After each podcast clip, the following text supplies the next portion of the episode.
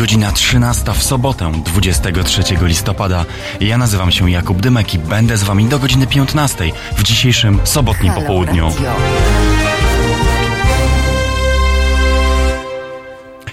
Moim realizatorem jest Kuba, z którym dzisiaj prawie zmieściliśmy się w startowym dżinglu. Dzieje się bardzo dużo. E, dlatego w dzisiejszym programie w Halo Radio troje gości. Na początek dołączą do nas już za chwilę o 13.12 Olga Łabędowicz, redaktorka i tłumaczka związana z Fundacją Liberté, gościni z Łodzi.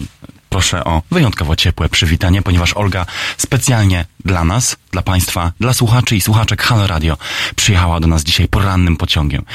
Również z Olgą w te, tym samym bloku od godziny 13.12 będzie z nami redaktor Jakub Wiech z portalu Energetyka24, a wraz z moimi gośćmi będziemy zastanawiać się nad tym, jaki w Polsce mamy klimat i co z tym naszym polskim państwem dobrobytu, którego powstanie zapowiadał w swoim ekspoze premier Mateusz Morawiecki w ciągu najbliższej kadencji zrobimy. Jak to polskie państwo dobrobytu ogrzać, z czego je sfinansować i jak ma sobie ono w tych trudnych, nowych, ciągle zmieniających się geopolitycznych realiach poradzić.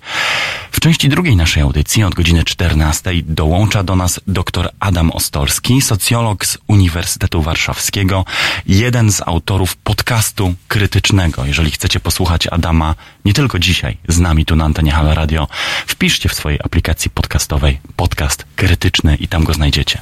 A skoro przy podcastach jesteśmy, to pamiętajcie, że nasze Halo Radio, nas tu wszystkich, nie tylko w weekend, ale w każdej codziennej audycji, jeżeli zdarzy się Wam przegapić. Możecie złapać na podcastach w każdej aplikacji, z której korzystacie do słuchania podcastów na co dzień. Czy będzie to Spotify, Apple Podcasts, Google Podcasts, czy każda inna usługa oferująca podcasty. Jesteśmy tam zazwyczaj niemalże od razu w dzień po każdej audycji na żywo na antenie Halo Radio. Ja zdarza się, że jestem w poniedziałki. Polecam się na ręce. Jeżeli chcecie po weekendzie posłuchać tego, co działo się na naszej antenie w sobotę lub niedzielę, poniedziałek to jest dobry termin, żeby zacząć z nami od podcastu tydzień. Jak zawsze możecie do nas pisać na żywo w naszym czacie na platformie YouTube, gdzie jest także transmisja wideo na żywo każdej audycji. Możecie zwracać się z pytaniami do naszych gości w czasie trwania całej audycji, zarówno na moim prywatnym radiowym adresie dymek małpa.halo.radio, jak i na naszym adresie antenowym teraz małpa halo.radio. Na Facebooku czekamy na Wasze komentarze, głosy i pytania na stronach Antena Halo Radio i halo.radio lub na naszej facebookowej grupie. Ci z Was zaś, którzy chcieliby do naszego programu zadzwonić, znajdą z łatwością numery telefonu, pod którymi czeka nasz realizator i my do godziny 15. To jak do nas się dodzwonić i jak się kontaktować, gdyby ktoś nie zapamiętał tych wszystkich kanałów, tradycyjnie na stronie halo.radio ukośnik kontakt. Zacząłem e, dzisiejszą audycję od wspomnienia o tym, że dzieje się dużo, bo lista tematów, które należałoby wymienić na początek weekendu po minionym pierwszym tygodniu nowej kadencji Sejmu jest w istocie olbrzymia. Mamy nowych, świeżo zaprzysiężonych sędziów Trybunału Konstytucyjnego, e, Stanisława Piotrowicza i profesor Krystynę Pawłowicz. To była z pewnością i nie bezpodstawnie jedna z najbardziej emocjonujących, e, gorących debat ostatniego tygodnia, która E, zupełnie mnie, mnie to zresztą nie dziwi. Wzbudziła również gorące emocje wśród Państwa, wśród słuchaczy Halo Radio. E, mamy w tej rozpoczynającej się kadencji nowe ministerstwo, Ministerstwo Klimatu. O tym także będziemy rozmawiać z Olgą Łobędowicz i Jakubem Wiechem od godziny 13.12. E, mamy wreszcie szereg obietnic i szereg nowych zapowiedzi, a laska marszałkowska, czy też skrzynka pana marszałka w Sejmie Pani marszałek, przepraszam, Elżbiety Widek w Sejmie pęcznieje od nowych projektów ustaw. Właściwie każdego dnia dowiadujemy się o tym, przekonujemy się o tym, jak intensywna, pełna emocji e, i nowych pomysłów będzie to kadencja. Także myślę, że nie tylko dzisiaj, ale i przez wiele kolejnych sobot nie zabraknie nam tematów. Ale z takich rzeczy, które nie są wyjątkowo doraźne, wymagają uwagi, mm, chciałbym zwrócić Państwa uwagę na tekst, który ukaże się w moim tygodniku, w przeglądzie, już dziś w wersji cyfrowej w postaci PDF-a i na stronach, a od poniedziałku w kioskach, czyli temat tego, jak mamy sfinansować nasze emerytury i tego, czy pracownicze plany kapitałowe, tak gorliwie promowane przez pana premiera, to rzeczywiście dobry pomysł, czy kolejna ściema w stylu OFE, które trzeba było ze wstydem zwijać i likwidować po niespełna dekadzie funkcjonowania tego trzeciego pionu emerytalnego. O tym w przeglądzie pisze największa chyba niekwestionowana ekspertka w temacie emerytur w Polsce, pani profesor Lokadia Oręziak. E, ja jestem już po lekturze i Państwa najgoręcej zachęcam do zapoznania się z nowym numerem przeglądu już od poniedziałku w kioskach. E, to tyle w Polsce. A jeśli chodzi o zagranicę, to mamy za sobą bardzo gorące dni w Europie, dlatego e, Adam Ostolski w drugiej godzinie postara się nam przybliżyć choć część z nich, ale żeby tak błyskawicznie chociażby liznąć po powierzchni to, co się dzieje, to nie można nie wspomnieć o tym, że w Europie, wbrew temu, co mówił na odchodnym Donald Tusk i wbrew temu, e, w co wydaje się wierzyć duża część komentatorów, dziennikarzy, publicystek, kryzys uchodźczy tak naprawdę się nie skończył. Frontowe państwo kryzysu uchodźczego, Grecja, jest pogrążona w tym kryzysie e, właściwie nieprzerwanie i nowy, świeżo powołany w Atenach rząd, gabinet premiera Mitsotakisa właśnie zaostrza politykę względem uchodźców, imigrantów, zapowiada zamknięcie trzech wielkich obozów przejściowych na greckich wyspach Lesbos i Samos. E, to jest jeden z tematów, które w naszej debacie przestały właściwie istnieć po tym, jak stały się najgorętszym najbardziej polaryzującym, budzącym największe emocje tematem kampanii wyborczej roku 2015. Z każdym kolejnym sezonem, pomimo iż kryzys w Grecji, we Włoszech, na wybrzeżach, na, południ na południowych wybrzeżach Europy nie malał, mówiło się o nim e, coraz mniej. My postaramy się tę dramatyczną sytuację nieco w drugiej godzinie naszej dzisiejszej audycji przypomnieć i skomentować. To, co jednak dzieje się w Grecji, oczywiście nie wyczerpuje problemów Europy. Zahaczymy także o wypowiedzi Emmanuela Macrona, prezydenta Francji, który e, zaledwie kilka no już w tym momencie, kilkanaście dni temu udzielił głośnego wywiadu dla brytyjskiego ekonomista, w którym stwierdził, że NATO jest w stanie śmierci klinicznej, śmierci mózgowej. To wywołało oczywiście gorące komentarze i spór o to, jak Europa ma się bronić i jak w ogóle ma wyglądać nowa wizja dla Europy wraz z powołaniem nowej Komisji Europejskiej w sytuacji olbrzymiej geopolitycznej rywalizacji Chin i Stanów Zjednoczonych. Macron trochę samozwańczo określił siebie, czy, czy wyłonił się jako taki lider i prezydent Europy w relacji ze światem zewnętrznym, z Chinami przede wszystkim, ale to, co jasne, nie budzi przecież entuzjazmu i nie jest wcale aż tak ochoczo przyjmowane przez resztę europejskich stolic.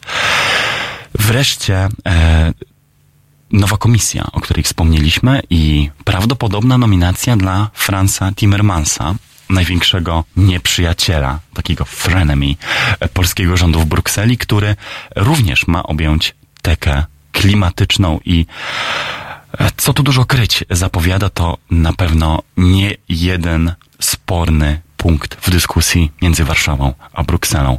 Ten ostatni temat, czyli klimatu i politycznych napięć wokół energetyki, przyszłości, transformacji energetycznej kontynentu i naszego kraju, to temat, od którego naszą dzisiejszą rozmowę w sobotnim popołudniu Halo Radio z moimi gośćmi zaczniemy już za chwilę. Ja zostawiam Was z piosenką i słyszymy się za kilka minut.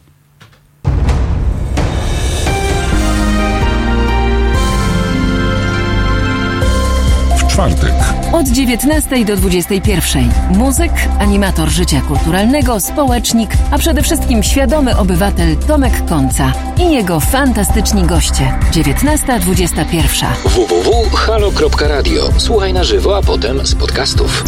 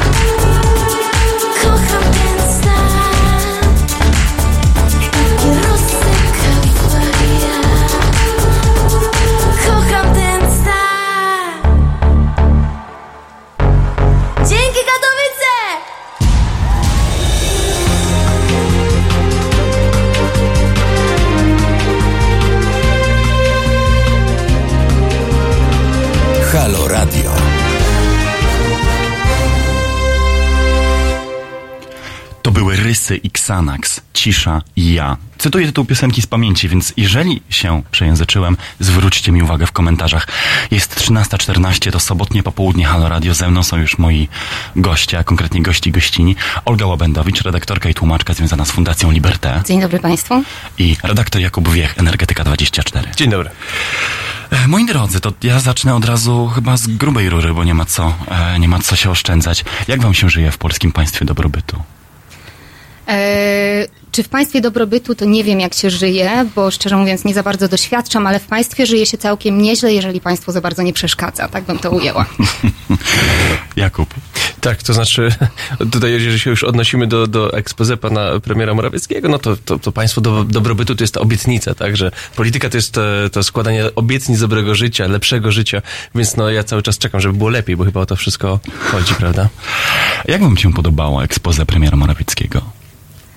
To znaczy moim zdaniem expose zawsze, i myślę, że wszyscy mamy tego świadomość, ma to do siebie, że raczej operuje okólnikami niż konkretami, tak? I musimy się z tym liczyć. Em, moim zdaniem było w expose parę punktów, które szczerze mówiąc zaskoczyły mnie tym, że się tam pojawiły, chociażby mowa o e, przejściach dla pieszych, które szczerze mówiąc są dość nietypowym e, tematem na tak ważne przemówienie. E, Nie mniej ważnym, ale no myślę, że są inne okazje ku temu, żeby takie wątki poruszać. No mnie bardzo rozczarowało, że kwestii klimatycznych praktycznie w nim się nie pojawiło wcale. Żadne, tak? Mamy mowę o, o walce z plastikiem, mamy mowę o walce ze smogiem. Niemniej jednak e, ta kluczowa kwestia, globalna kwestia została praktycznie całkowicie pominięta. I to było takie moje największe rozczarowanie z tym expose. Kuba, twoje refleksje tak... Tak, to ja może takie dwa punkty. Przede wszystkim te kwestie klimatyczne, no tam było o odnawialnych źródłach energii, wzmianki i tak dalej, i tak dalej. Oczywiście to nie, nie są cały czas e, postulaty wyrażone wprost, czyli na przykład data wyjścia z węgla, czy coś w tym stylu. Natomiast biorąc pod uwagę obecny skład rządu i to, że mamy Ministerstwo Klimatu, no to myślę, że tutaj może po tych owocach poznamy, czy, czy faktycznie e, Zjednoczona Prawica obrała kurs na jakiś zielony konserwatyzm, czy coś, coś w tym stylu. Natomiast wracając już do samego expose, to, to, to przemówienie było poprawne, jeżeli chodzi o, powiedzmy, rząd kontynuatorski, tak? Czyli, czyli e, ciągniemy dalej te projekty, które rozpoczęliśmy, budujemy dalej to, co zaczęliśmy, natomiast e, brakuje mi tego w tym ekspozycji, czego brakuje mi w zasadzie w całej polskiej polityce zagranicznej, czyli ona jest robi, robiona na użytek wewnętrzny, nie zewnętrzny. Brakowało mi takich sygnałów też do, dla zagranicy, które mogłyby iść e, e, takimi, można powiedzieć, bonmotami. Od, odbijałyby się w przestrzeni informacyjnej e, Europy, czy, czy nawet świata. To jest no, coś, co, co pokutuje jest niestety u nas, jeżeli chodzi o komunikację zewnętrzną, że nie składamy mm, deklaracji, czy nie składamy obietnic na zewnątrz, tylko cały czas do, do wewnątrz. Więc wzbogacenie tego ekspoza o jakieś wątki właśnie skierowane do Niemców, Francuzów, czy, czy Amerykanów byłoby moim zdaniem sensowne. To pozwolę sobie pociągnąć chwilę ten temat z tobą. A gdybyś ty był e, spin doktorem pana premiera, albo gdybyś miał e, możliwość napisania mu takiego expose, to jakie, wąt- jakie wątki do zagranicy chciałbyś poruszyć i co w takim expose musiałoby się zatem twoim zdaniem znaleźć, żeby nasi zachodni premierzy, je, zachodni partnerzy je odnotowali i przyjęli z zainteresowaniem? No, to jest trudne i złożone pytanie. Oczywiście to przede wszystkim trzeba wziąć pod uwagę to, co zamierza realizować polska polityka zagraniczna. Natomiast pozostając w tej kwestii, na której się jako, jako tak orientuję, czyli w kwestii energetyki i klimatu, no to wzbogaciłbym to przemówienie o, można powiedzieć, kontrę do wizji, niemieckiej wizji transformacji energetycznej Europy i tego, co się dzieje z klimatem w Europie, o właśnie korygowanie pe- pewne tych postulatów niemieckich, czyli odniósłbym się na przykład do dyskusji o neutralności klimatycznej do 2050 roku i wzmiankował, że nie musi być ona osiągnięta w ten sposób, który Niemcy chcą, żeby była osiągnięta, czyli na przykład Zrobiłbym tu miejsce do przedstawienia polskiego projektu jądrowego, jako tej drogi, która jest pomijana przez, przez Berlin. Albo jeżeli chodzi o Francuzów, to z kolei tutaj mógłbym skierować e, jakieś e, słowa e, poparcia, dlatego że, że, że francuski rząd, jak donosiły niektóre media, złożył zamówienie do, w swoim koncernie EDF na sześć reaktorów jądrowych. Tutaj jakieś mosty próbowałbym budować, czy może poszedłbym szerzej, tak? I, i pod, no, próbował mm, może nawet na użytek wewnętrzny, europejski, tego, że w Europie, w, chociażby w Parlamencie Europejskim coraz bardziej zieloni odgrywają coraz większą rolę, można byłoby trochę zganić prezydenta Donalda Trumpa za to, że wycofał się z, e, rozpoczął proces wycofania Stanów Zjednoczonych z porozumienia paryskiego, tak, i spróbować w takie tony uderzyć. To, Ale to jest, to, to ostatnie złapię ci teraz za słówko. Mhm. To ostatnie to jest chyba jednak trochę piękno duchostwo oczekiwać od premiera polskiego rządu, że w swoim ekspoze wbije szpilę prezydentowi Stanów Zjednoczonych. Olga. Do- Tak, zdecydowanie. To znaczy, no nie ma się co oszukiwać. e, Polska polityka zagraniczna cały czas jest nakierunkowana bardzo na aspirowanie do zostania drugim, e, drugimi Stanami Zjednoczonymi, prawda? I właśnie to pa- państwo dobrobytu, myślę, też jest takim em, romansowaniem z tą ideą Make America Great Again, Make Poland Great Again, tak? No to mamy pewne podobieństwa bez wątpienia. E, Jednak rzeczywiście zgodzę się z tym, że rzeczywiście, o ile byłoby to bardziej pobożne życzenie, gdyby premier skrytykował decyzję prezydenta Donalda Trumpa o wyjściu z porozumienia paryskiego, tak dobrze by było, żeby coś takiego miało miejsce, ponieważ to uderza w nas wszystkich. Czy gdybyś ty, bo postawić to samo pytanie, mogła zasugerować czy wskazać jakieś wątki, które powinny się koniecznie pojawić, to poza porozumieniem paryskim zwróciłabyś na coś jeszcze uwagę? E, dla mnie... Nie musimy też wyłącznie Jasne. trzymać się klimatu, tak. wiesz, to, to nie jest tak, że... I ma, nie mam zamiaru właśnie w Mhm. odpowiedzi na twoje pytanie, ponieważ em, takim newralgicznym punktem em, była wzmianka moim zdaniem o e, w dalszym ciągu e, ochronie wartości polskiej rodziny, prawda? Tutaj parafrazuję, oczywiście to było e, bardzo ładnie sformułowane w ekspoze premiera. Niemniej jednak, jak wiemy, to mm, bardzo nie do końca wypaliło to sformułowanie, ponieważ też środowiska liberalne, które ja reprezentuję tutaj, e, mogą łatwo potraktować to, to sformułowanie, że właśnie nie szerzyć ideologii w polskich szkołach, no to właśnie nie szerzmy tej ideologii w polskich szkołach, tak? Tu pojawiają się z kolei e, kwestie religii, e, nauczania etyki i cały szereg związanych z tym kwestii edukacyjnych. Myślę, że Dobrze by było ten wątek pociągnąć e, w ekspozę troszkę szerzej. E, Dobrze by było wiedzieć, co pan premier miał na myśli, e, co konkretnie, jakie działania są planowane, ale znowu mamy tutaj ekspozę, tak? To nie jest plan działania rządu, to jest dopiero e, zwrócenie uwagi na pewne kwestie, które są dla rządu kluczowe i które będą kluczowe w najbliższych czterech latach. Niemniej jednak wydaje mi się, że, że ta kwestia ideologiczna mogłaby lepiej wybrzmieć, tak? Żebyśmy wiedzieli, na czym stoimy. Mamy jeszcze, mamy jeszcze trzy minuty, więc y, zdążymy pewnie odnieść się do y, krytyków e, premiera. No, skłamałbym, gdybym powiedział, że jest inaczej. To odpowiedź na expose w wykonaniu jednego z liderów lewicy, Adriana Zandberga, zdominowało sferę komentarzy w, w ostatnim tygodniu. No chyba, że ktoś z was się ze mną nie zgodzi, ale widzę, że wszyscy kiwacie głowami, że, że, że chyba od tego, od tego nie da się uciec. E, Jakub, czy ty oglądałeś to tak, zwane kontrexpose? Tak, oglądałem, oglądałem. To chyba nie dało się nie oglądać w ostatnim tygodniu, bo to było naprawdę komentowane e, przez wszystkich e, liczących się komentatorów. Natomiast, żeby też nie zabierać za dużo czasu, ale też e, opisać to, co ja o tym myślę, to dla mnie to jest sygnał tego, że te czasy tej opozycji, którą widzieliśmy przez ostatnie 4 lata, się skończyły. I teraz PiS będzie miał e, w Sejmie ludzi już zdecydowanie innego formatu, jeżeli chodzi o poziom e, ewentualnych kontrataków i ostrzału ich propozycji. No i możliwości e, manewrowania, właśnie wy, wymanewrowania tej opozycji z debaty znacznie się skurczyły, bo po prostu widzę, że, że teraz lewica bierze na siebie to miano lidera i to mm, myślę, że będzie zauważane w ciągu już najbliższych kilku miesięcy.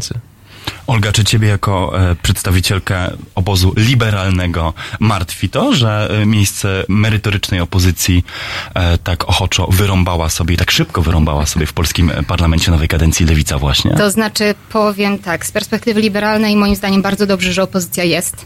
E, szkoda, że nie jest to opozycja stricte liberalna, ale no niestety momentum jak najbardziej niestety nie sprzyjało temu, żeby taka opozycja liberalna miała realną szansę we- wejścia, wejścia do parlamentu, co też się nie zadziało, ponieważ w ogóle nie mamy odpowiednich przedstawicieli, tak? No nie, nie ma się co tutaj niestety oszukiwać. Em, przemówienie posła Zandberga nie bez kozery szeroko komentowane. Było to świetne przemówienie pod kątem prezentacji, tak? Tego też nam brakuje, tak? Nie mówię tu tylko o, o liberałach, ale i o e, przedstawicielach i liderach opozycji jako takiej.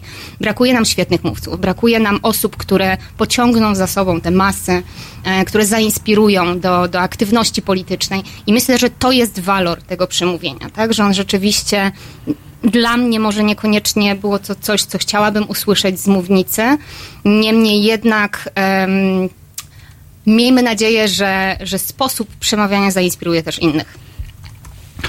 E, My do tego właściwie uczciwie należy powiedzieć, że nie wrócimy, bo przeniesiemy się, e, przeniesiemy się z, ze stricte politycznych sporów e, na przestrzeń dyskusji o energetycznych i klimatycznych konkretach już w drugiej części naszej audycji, e, za chwilę.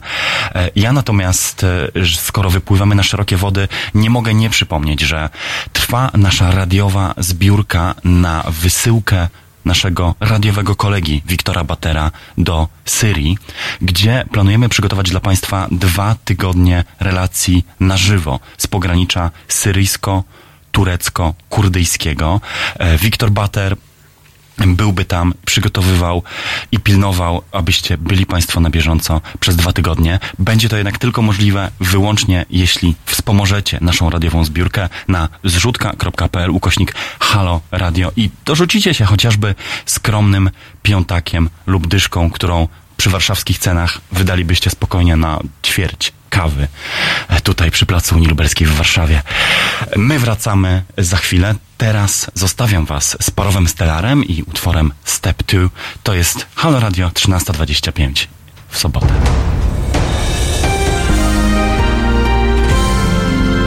Jutro. Od 21 do 23 do świata swoich fascynacji dokumentalnych zabierze Państwa reżyser i aktywista obywatelski Konrad Szołański. 21, 23. www.halo.radio. Słuchaj na żywo, a potem z podcastów.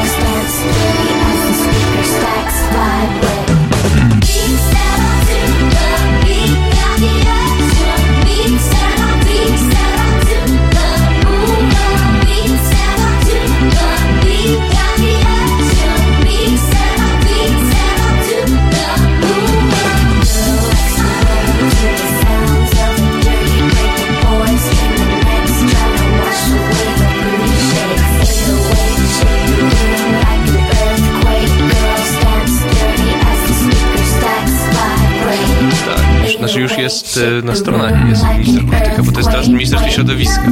Teraz minister Woś, desygnowany minister środowiska, jest ministrem w KPRM, po prostu nie minister. Już pan minister polityka przejmuje środowisko, to zostawi należy wszystkich wiceministrów, więc zobaczymy, bo to czekam na ustawę o działach administracji rządowej. 28 lat.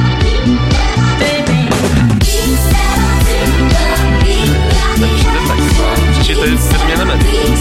Tak, tak, tak, tak.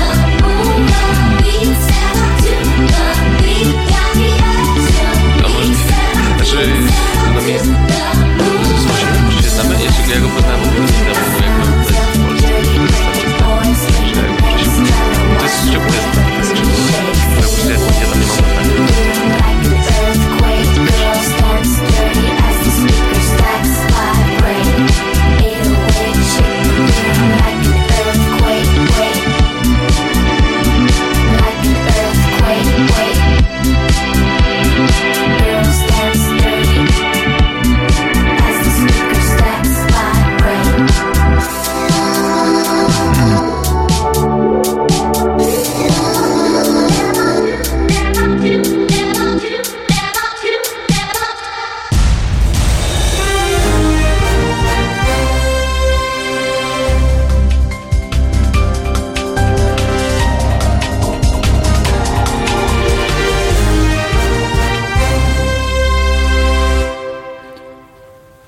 13.30 do sobotnie popołudnie Halo Radio. Ze mną Jakubem Dymkiem i moimi gośćmi są w studio cały czas Olga Łabędowicz-Liberté. Dzień dobry Państwu. Cześć raz jeszcze i Kuba Wiech, Energetyka 24. Dzień dobry.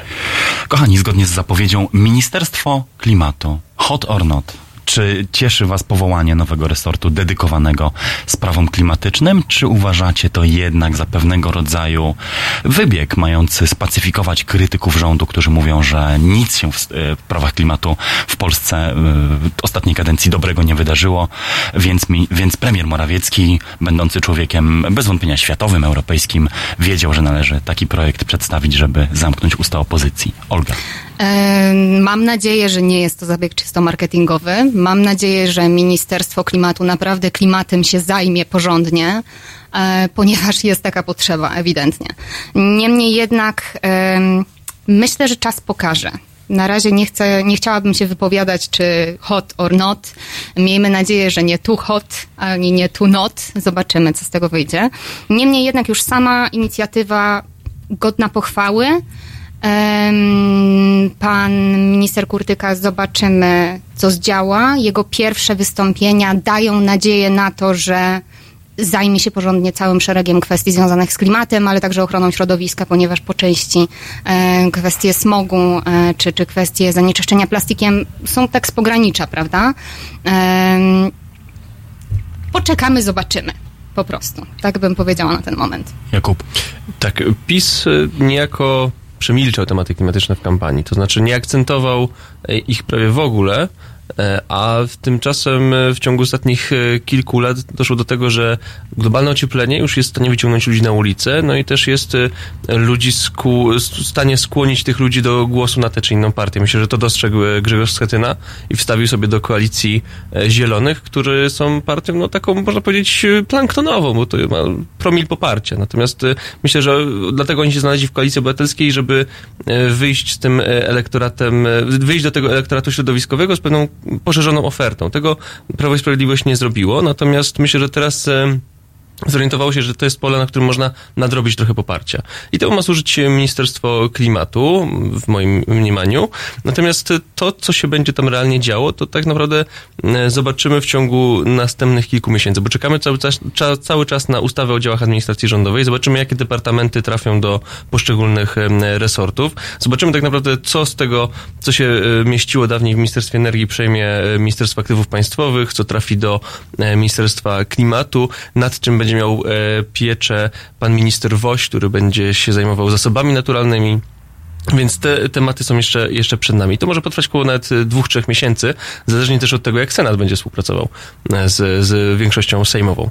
Natomiast sam fakt, że mamy Ministerstwo Klimatu jest dosyć wyjątkowy na płaszczyźnie europejskiej i jest takim ciekawym wybiegiem już w tym momencie PR-owym. Mamy też bardzo dobrego ministra klimatu do zadań, które czekają ten, ten resort, bo pan minister Kurtyka ma doświadczenie w resorcie energii, ma doświadczenie w Ministerstwie Środowiska, był e, i jest zresztą cały czas jeszcze przez te kilkanaście dni e, prezydentem COP24, wkrótce przekaże tę pałeczkę e, podczas COP-u 25, więc ma, wie jak prowadzić negocjacje, często pod e, no, naciskiem i czasu i, i konfliktu interesów.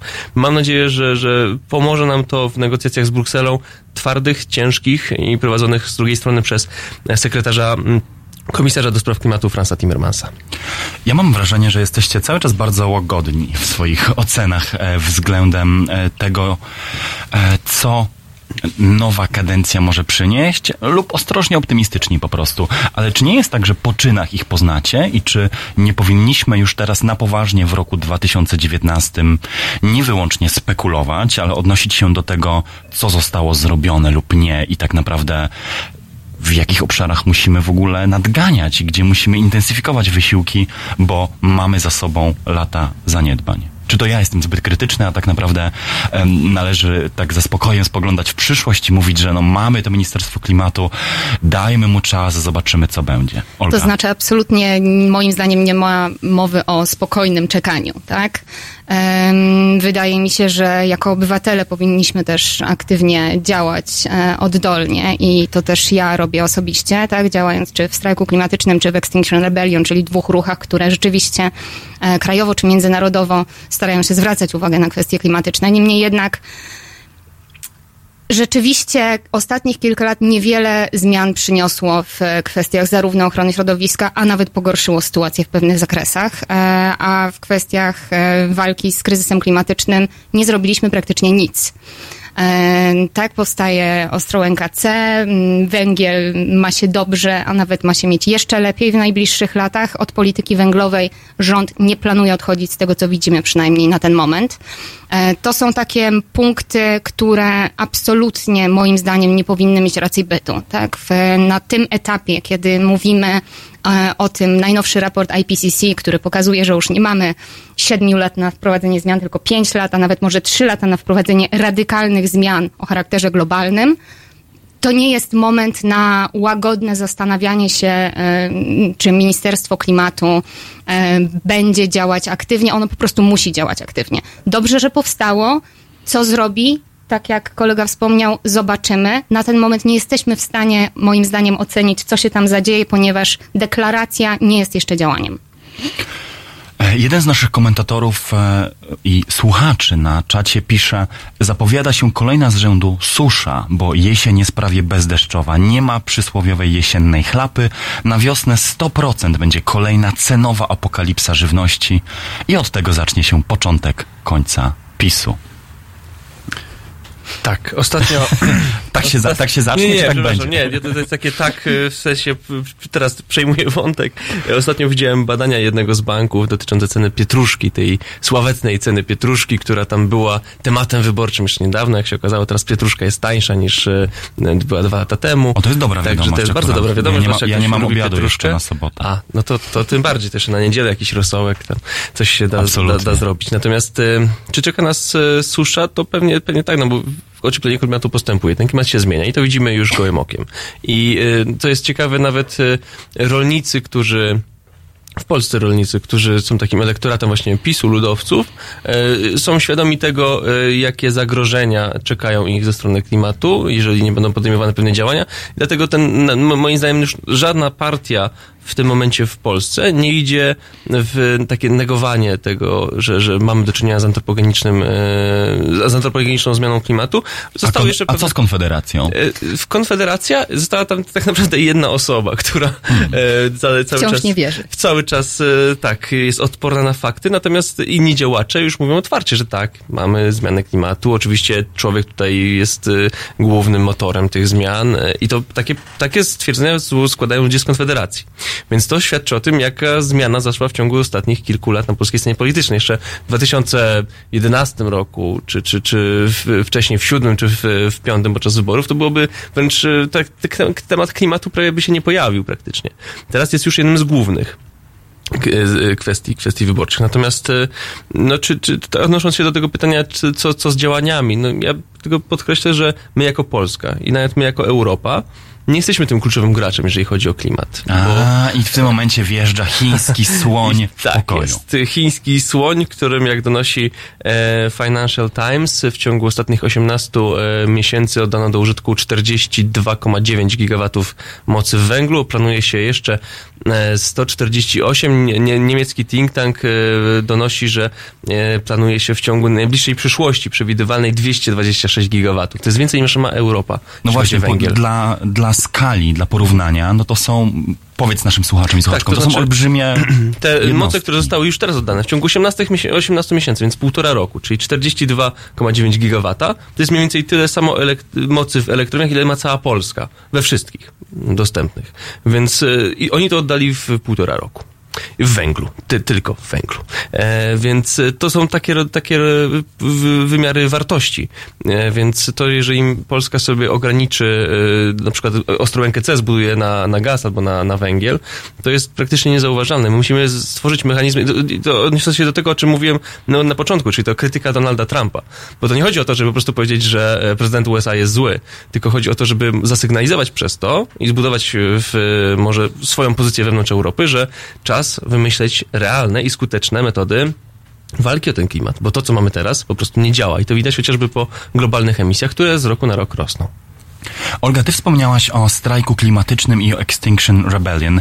E, Szczególnie ta druga organizacja, czy druga koalicja jest znana z takich spektakularnych i widowiskowych akcji, ale o jaki postulat tak naprawdę dzisiaj walczą em, te środowiska, te organizacje, te koalicje, te grupy, które uważają, że dotychczasowa polityka klimatyczna i energetyczna jest po prostu zła. Jeżeli one przychodzą pod, pod parlament czy Tak. pod, pod e, pałac prezydencki, prezydencki co, co w największym skrócie tak naprawdę krzyczą? Extinction Rebellion ma przynajmniej strajk, który odbył się teraz, strajk głodowy pod, e, pod parlamentem e, w Warszawie, e, który miał miejsce z 21 na 22 listopada, więc to jest świeża sprawa, tak? Dopiero się odbył. Em, Postulaty były trzy. Jednym z najważniejszych było o tym, żeby debata o klimacie była, używała języka takiego, jaki jest wymagany, tak? Czyli mówić o faktach, mówić o konkretach, mówić o liczbach, nie rozmywać tej debaty na jakieś bliżej nieokreślone zagadnienia, które tak dotkną nas wszystkich, tylko mówić rzeczywiście, jak te zmiany wpłyną na każdego z nas. Drugą, drugim postulatem to było podjęcie realnych działań, tak? I i myślę, że właśnie odpowiedzią, ponieważ te postulaty nie pojawiły się teraz, prawda? One już istnieją od, od co najmniej kilku miesięcy w Polsce. z, mm, z ramienia właśnie Extinction Rebellion. Polityczna, polityczne podejmowanie działań, które będą miały rzeczywisty wpływ na to, co się dzieje w kraju, ale i w Europie, ale i na świecie. I trzecim, i myślę, że takim też kluczowym jest edukowanie. Tak? Czyli tak, mówimy o języku, mówimy o działaniach, ale mówimy też o tym, żeby uświadamiać społeczeństwo i uświadamiać innych polityków, tak? Tu wspomnieliśmy, że, że w Konfederacji ostał się jeden samotny, niewierzący. Tego człowieka trzeba uświadomić, tak? Jeżeli mamy w swoim otoczeniu, i to jest apel Extinction Rebellion nie tylko do polityków, ale do nas wszystkich, tak? Jeżeli mamy w swoim otoczeniu kogoś, e, kto jest niedowiarkiem e, i, i, nie chce przyjąć do wiadomości, że jego codzienne wybory też mają realny wpływ na to, co się dzieje, trzeba łagodnie, ale i radykalnie czasami starać się tę osobę uświadomić. Czy- na, czekaj, na, na czym polega łagodne, acz radykalne uświadomienie kogoś? Nie owijając bawełnę. Po prostu. Tak, mówić jak jest. E, Cały ruch Extinction Rebellion zakłada się, mm, zasadza się na zasadzie em, pokojowego, ale właśnie radykalnego demonstrowania wpływu zmian klimatu na, na naszą rzeczywistość, tak? E, Czyli nikogo nie będziemy zmuszać, ale poprzez demonstrowanie tego, co się dzieje, jak się dzieje i rzeczywistych mm, konsekwencji naszych decyzji, próba czasami karkołomna em, zmiany mentalności społecznej. Tak? To się dzieje. To jest ten plus. Rzeczywiście ostatni rok myślę, że był takim kluczowym e, i tu właśnie wystąpienia młodych aktywistów jak Greta Thunberg, czy, czy, czy całych e, marsze, które miały miejsce w Londynie, tak? blokada centrum biznesowego, e, czy też to, co powoli zaczyna się dziać na ulicach polskich miast. E, W Łodzi, ponieważ e, ja na co dzień działam w Łodzi, więc to jest moje podwórko, prawda, aktywistyczne. E, W Łodzi coraz więcej osób przychodzi na strajki klimatyczne, coraz więcej osób angażuje się w działalność klimatyczną, co wpływa też na to, że postrzeganie tych ruchów już zmienia się, tak? To już nie jest jakieś e, nietypowe, e, odklejone od rzeczywistości statko osób, które próbuje... em, Wegan i cyklistów. Dokładnie. E, chociaż tacy też są oczywiście, ale nie, nie, nie krytykując, tylko raczej mm, starając się odwrócić ten dyskurs i tę narrację, która spogląda na ekologów czy osoby, które działają na rzecz klimatu w sposób krytyczny, pokazać ich jako osoby, które po prostu są prekursorami zmiany, która musi zaistnieć w całym, całym, całym społeczeństwie. To była Olga e, Łobędowicz. Jeżeli macie pytania do naszych gości, to będzie na to czas za chwilę w ostatniej części tej rozmowy. 482239 059 22 lub 482239 059 33. Możecie do nas dzwonić, możecie też zostawić swoje pytania na skrzynce pocztowej dymekmałpahalo.radio lub teraz małpa.halo.radio lub na czacie na YouTubie. E, krótkie pytania zdążę przekazać naszym gościom w ostatniej części naszej rozmowy. Do e, tego tematu z Jakubem Wiechem i Olgą Łabędowicz wracamy za chwilę. Zostawiamy Was z Xanaxem i utworem Styropian.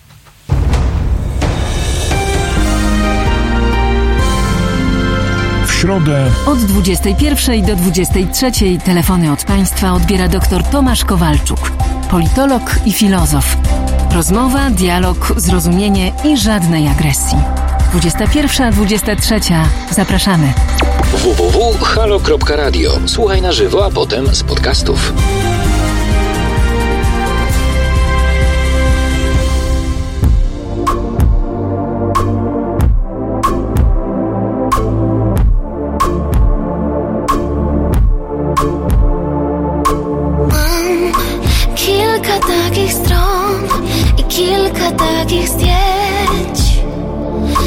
Których ciebie nie zabiorę. Mam kilka takich snów, co czasem mi się śnią.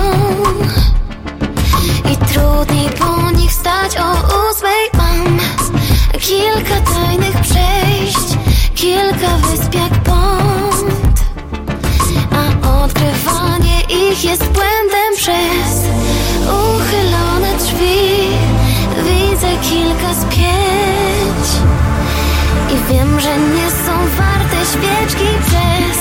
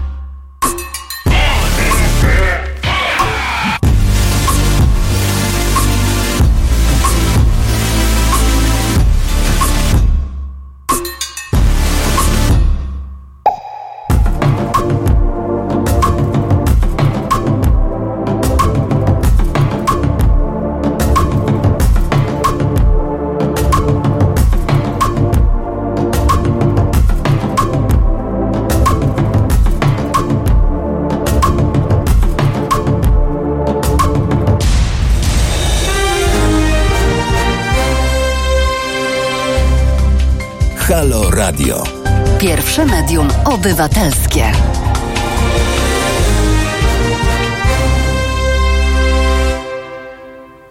Trzynasta czterdzieści osiem. Słuchacie Halo Radio. To sobotnie popołudnie ze mną, Jakubem Dymkiem i moimi dzisiejszymi gośćmi Olgą Łabędowicz Dzień dobry Państwu. i Kubą Wiechem. Dzień dobry. E, Kochani, zbliża się Barburka, a premier Mateusz Morawiecki jest nowo wybranym, debiutującym posłem ze Śląska, z Katowic. Stąd też pytanie nieco e, spekulatywne, ale co ma swoim wyborcom na Śląsku, w Katowicach z okazji święta 4 grudnia powiedzieć premier? Jakub. Tak, to, to znaczy ja myślę, że akurat Borburka, czyli to święto górników, no jest y, osadzone w tradycji, że e, w zasadzie można powiedzieć to co rok temu, tak? Podziękować za pracę i za, za, za, za trud e, i, i, i tutaj już jest to świętowanie Barburki jest obwarowane pewnymi, pewnymi zwyczajami. Natomiast rozumiem, że to jest zakamuflowane pytanie o to, co ma im powiedzieć, czy znajdą pracę jeszcze za, za kilka lat, czy Polska będzie odchodzić od tego węgla, jeżeli tak, to kiedy. No więc polski Polska musi odchodzić od węgla i to wynika nie tylko z naszych e, uwarunkowań, powiedzmy, klimatycznych e, i też z presji Unii Europejskiej, ale z tego faktu, że po prostu nam tego węgla zaczyna brakować. W ubiegłym roku 20 milionów ton e, musieliśmy importować, co jest jedną czwartą naszego zużycia węgla kamiennego, z tego względu, że po prostu nasze kopalnie są za mało wy- niewydajne i nie, nie mogły pokryć naszego zapotrzebowania. Tak samo e, no, te jednostki węglowe, które obecnie są w użyciu w systemie elektroenergetycznym, będą przechodzić na emerytury. Nie dlatego, że będziemy je wygaszać, po prostu one się starzeją e, i trzeba je będzie czymś zastępować. Czym je zastąpimy, tego jeszcze dotychczas na razie nie wiadomo, bo polityka energetyczna Polski do 2040 roku nie jest jeszcze zatwierdzona, nie jest jeszcze oficjalna. E, Natomiast e, wiemy już na pewno, że w ciągu najbliższych kilkunastu lat czeka nas czekają nas wyłączenia istotnych mocy. Tak samo niepewna jest jeszcze, niepewny jest jeszcze los w elektrowni Bełchatów e, i, i tego, czy koncesje zostaną tam nadane na, na poszerzenie tych e, złóż, e, które zasilają tę jednostkę. Więc to jest jeszcze cały czas niestety nie wiadomo i mam nadzieję, że właśnie minister klimatu i w połączeniu z Ministerstwem Aktywów Państwowych odpowiedzą na te pytania. W którą stronę pójdzie polska energetyka? Olga, co powinien premier Mateusz Morawiecki powiedzieć górnikom na E, Co powinien powiedzieć, co... Znaczy tak, musimy pamiętać, że oczywiście za każdym przemysłem stoi człowiek, tak? I, i, I nie powinno być tak, że w momencie, kiedy jakiekolwiek radykalne zmiany są wprowadzane, które są konieczne, żeby ten człowiek e, był poszkodowany. Tak się siłą rzeczy zapewne stanie w przemyśle górniczym. E, Dlatego moim zdaniem tym, co premier powinien powiedzieć, to powinien zachęcać górników, szczególnie młodych górników, którzy dopiero teraz zaczynają w tym fachu działać, ponieważ wiemy, że, że to jest też znaczna, znaczna część e, całej, całej, całej grupy górników tak, pracujących w kraju. Powinni powinien zachęcać em, młode, ale nie tylko młode osoby pracujące w tym przemyśle do tego, żeby się przekwalifikowały. Tak? To, to jest ten moment. To jest ten moment, kiedy jeszcze zaraz, mają zaraz, szansę. Teraz młodzi Tak. górnicy, którzy skończyli szkoły, y, których jest coraz mniej, mają usłyszeć od premiera, że mają się przekwalifikować? Moim zdaniem nie ma innej, nie ma innej opcji. Ja, jakie wyjście mamy, tak? To znaczy, jak kolega powiedział, ten przemysł jest nie do utrzymania, tak? Za kilkanaście czy kilkadziesiąt lat, czy to będzie wcześniej czy później, tak czy siak ten przemysł po prostu dokona swojego żywota. E, W momencie, kiedy jeszcze jest czas na to, żeby się przygotować na to, że energia będzie pozyskiwana z innych źródeł, to jest ten moment, żeby przygotować te pokolenia kolejne do tego, żeby mogły znaleźć dla siebie miejsce e, na rynku pracy, tak? Nie ma innej możliwości moim zdaniem. Oczywiście jest to pogląd bardzo niepopularny i wiem, że grupy interesów e, mm, opowiadające się za, za prawami przywilejami górników, ponieważ e, takie przywileje też, też są.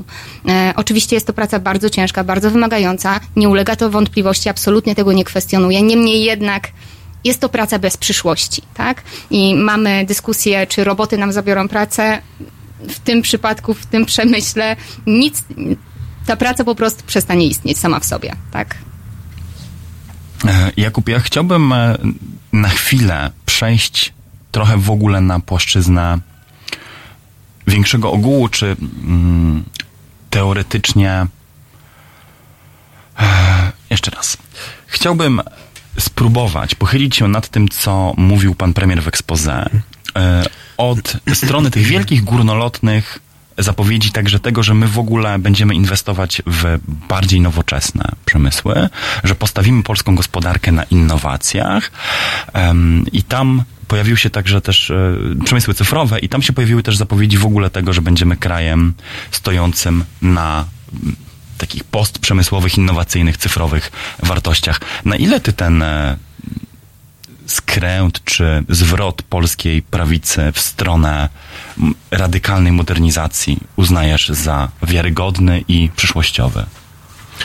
To jest e, pytanie tak naprawdę o to, jakie zapowiedzi da się zrealizować w, ciągu, w, w, w zakresie tej, tej cyfryzacji, modernizacji i tak dalej. Natomiast e, myślę, że liderzy mm, Zjednoczonej Prawicy dostrzegają to, że ta, ta prawica kojarzona, no to powiedzmy z tym klasycznym wizerunkiem konserwatystów, e, oponujących wszelkiemu postępowi, no jest już trochę passé w tym rozumieniu polityczno-wyborczym. To znaczy nie da się młodych ludzi przeciągnąć do ugrupowań konserwatywnych, prawicowych, cały czas im e, wyjeżdżając takim e, programem e, tradycjonalistów, można powiedzieć. Natomiast ta, ta, ta e, pęd nowoczesności, pewnym zmianom, z zachowaniem wartości konserwatywnych, no jest trudny do, do, do przed, odpowiedniego przedstawienia, ale myślę, że jest konieczny, jeżeli chcemy budować na przykład takie e, struktury, które będą w stanie oponować e, lewicy, która dosyć agresywnie gra na przykład na polu klimatu czy, czy energetyki. I w tym, w tym zakresie myślę, że, że zwrot ku zielonemu konserwatyzmowi, który podziela część postulatów lewicy, czyli na przykład e, uznaje konieczność działań w, w, wobec antropogenicznego globalnego ocieplenia, a jednocześnie proponuje nieco inne rozwiązania, może bardziej oparte na mechanizmach rynkowych. Mało osób kto wie, że pierwszy system handlu emisjami został zaproponowany przez ludzi Ronalda Reagana w Stanach Zjednoczonych w latach 80.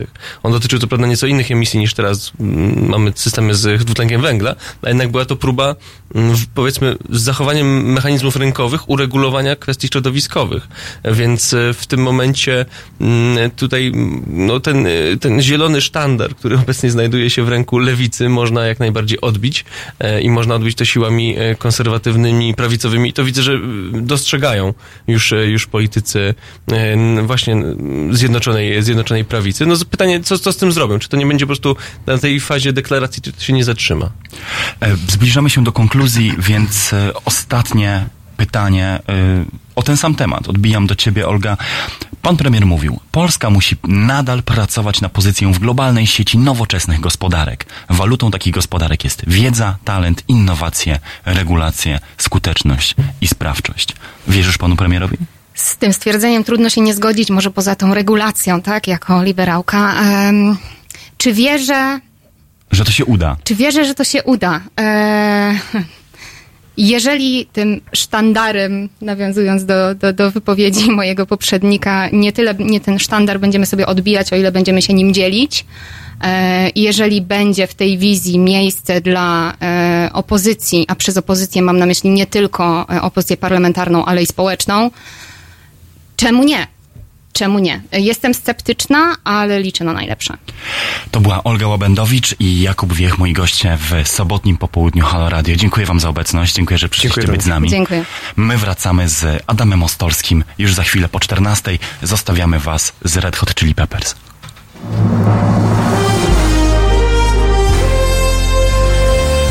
Środę Od 7 do 10 o kawę, informacje niekoniecznie straszne i dobry humor zadba Marika Krajniewska, która o polityce wie niewiele, ale liczy na Państwa.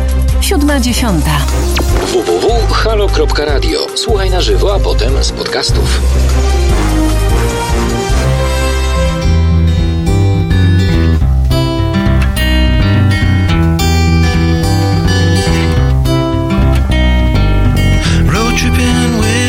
My two favorite allies.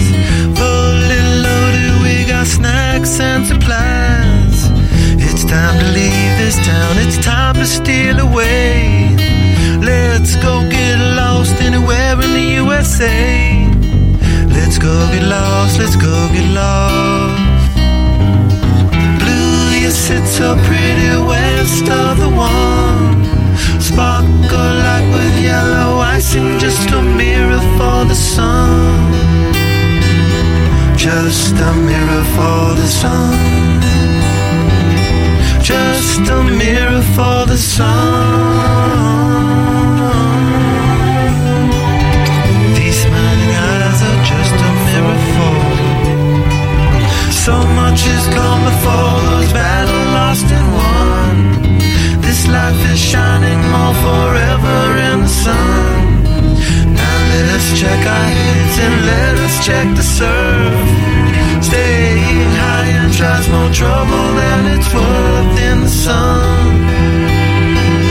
Just a mirror for the sun. Just a mirror for the sun.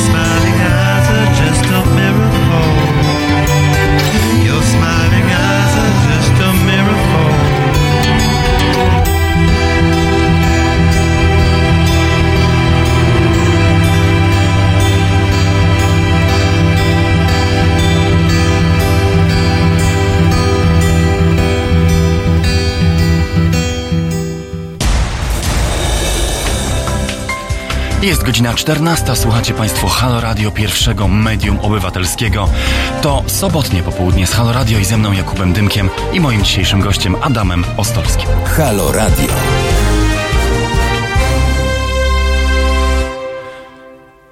Moim gościem jest e, Adam Ostolski, socjolog z Uniwersytetu Warszawskiego i współtwórca podcastu krytycznego. Cześć Adam. Witam e, panie redaktorze, witam państwa. Nie musimy przed nikim udawać, że, że, że jesteśmy na pan. Znamy się z Adamem dobrych parę lat i mieliśmy okazję, nie wiem czy w radio, ale na pewno wielokrotnie rozmawiać na łamach różnych tytułów. Więc to dla nas nie pierwszy zna, aczkolwiek... E, I ty, ty chyba też nie debiutujesz tu w Halo Radio, jesteś po raz kolejny. Byłem w, w audycji Janka Śpiewaka w ubiegłym tygodniu. Proszę, tydzień w tydzień. Adamie, my się umówiliśmy dzisiaj na rozmowę na tematy europejskie, których ewidentnie nie brakuje. Ja w tym pierwszym bloku naszej dzisiejszej audycji, gdzie przedstawiam prasówkę, starałem się chociaż pokrótce je wymienić i rzeczywiście e, jest ich niemało. Zapowiadając naszą audycję napisałem, że pochylimy się z Tobą nad trzema kryzysami, które nieustannie wciąż nękają Europę. Znaczy kryzysem uchodźczym, e, kryzysem legitymacji władzy i kryzysem klimatycznym, politycznym, rozszerzeniowym. Jest ich więcej. E, a kryzys w Europie wydaje się być czymś permanentnym. Żebyśmy jednak zaczęli od konkretu, e, to coś, co mnie e, rzeczywiście żywo interesuje i na pewno e, będziemy mogli porozmawiać o tym in extenso, czyli sytuacja w Grecji i to, co dzieje się z trochę przez elity polityczne zakopanym pod powierzchnię naszej takiej doraźnej świadomości kryzysem uchodźczym i tym, co robimy albo czego właściwie nie robimy. Więc jeśli mógłbyś tutaj teraz przejąć ode mnie pałeczkę i powiedzieć, dlaczego właściwie dzisiaj, 23 listopada w Polsce musimy przenieść się do Grecji, żeby w ogóle ten temat na powrót otworzyć. Grecja y, w ostatnich latach jest takim krajem, który płaci rachunki za źle zaprojektowane elementy integracji europejskiej. Na pewno od niemal dekady płaci już bardzo słony rachunek za błędną konstrukcję strefy euro. I od kilku lat, od czasu tak zwanego kryzysu uchodźczego, płaci również rachunek za y, niepełną konstrukcję europejskiej polityki azyl- azylowej, opartą na tym, że y, odpowiedzialność za rozpatrywanie wniosków azylowych y, spada na kraje, w których one zostały złożone, co oznacza głównie kraje graniczne Unii Europejskiej, a też dużo wniosków takich składa się w Niemczech. Y, I nowy rząd grecki, teraz jest w Grecji prawicowy rząd, y, postanowił zaostrzyć politykę migracyjną, uszczelnić jeszcze bardziej granice, przenieść y, osoby oczekujące na decyzję o ich losie z wysp do lepiej strzeżonych, choć nie do końca zamkniętych obozów na y, lądzie, y, utrudnić otrzymywanie azylu i ułatwić deportację do krajów pochodzenia y, osób, które tego azylu nie otrzymają. I z tym się wiążą również pewne zmiany na, mm, na płaszczyźnie europejskiej. Nowym komisarzem odpowiedzialnym za migrację ma być również Grek, Margaritas Chinas. I w roboczej nazwie jego teki miał być komisarzem odpowiedzialnym za obronę europejskiego sposobu życia. To, to absolutnie pokazuje tutaj na polu e, samej semantyki, z czym w ostatnich latach mieliśmy do czynienia. Tak, Marine Le Pen ogłosiła, że to jest jej wielki sukces. Y, I oczywiście można by bronić przewrotnie y, tezy, że europejski sposób życia jest y, oparty na gościnności i solidarności i my go chcemy bronić przed faszystami, którzy y, zagrażają naszym europejskim wartościom, ale nie sądzę, żeby to była pierwsza myśl, która przychodzi do głowy komuś, kto spotyka się z taką nazwą teki.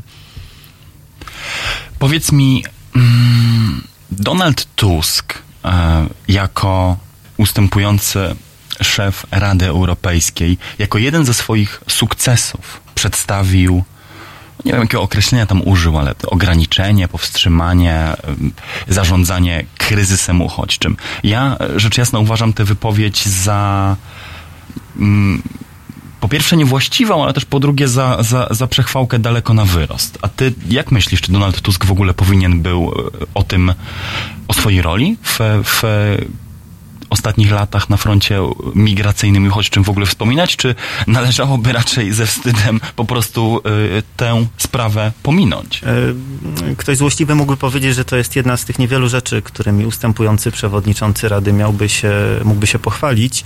Natomiast rzeczywiście jest pytanie, czy, e, czy to jest czymś, czym wolno się chwalić, dlatego że ten element nowej polityki migracyjnej Unii Europejskiej, który nazywa się uszczelnieniem granic zewnętrznych, opierał się na szeregu bardzo kontrowersyjnych z punktu widzenia praw człowieka i praw podstawowych Unii Europejskiej również e, decyzji, takich jak nieformalny deal z Turcją, e, polegający na tym, że Turcja będzie hamować napływ uchodźców e, z Syrii, co z kolei oznacza zwiększenie zainteresowania osób próbujących dostać się do Europy szlakiem e, z Libii do Włoch, który jest dużo bardziej niebezpieczny. To jest najbardziej niebezpieczna część Morza Śródziemnego, tam najłatwiej utonąć.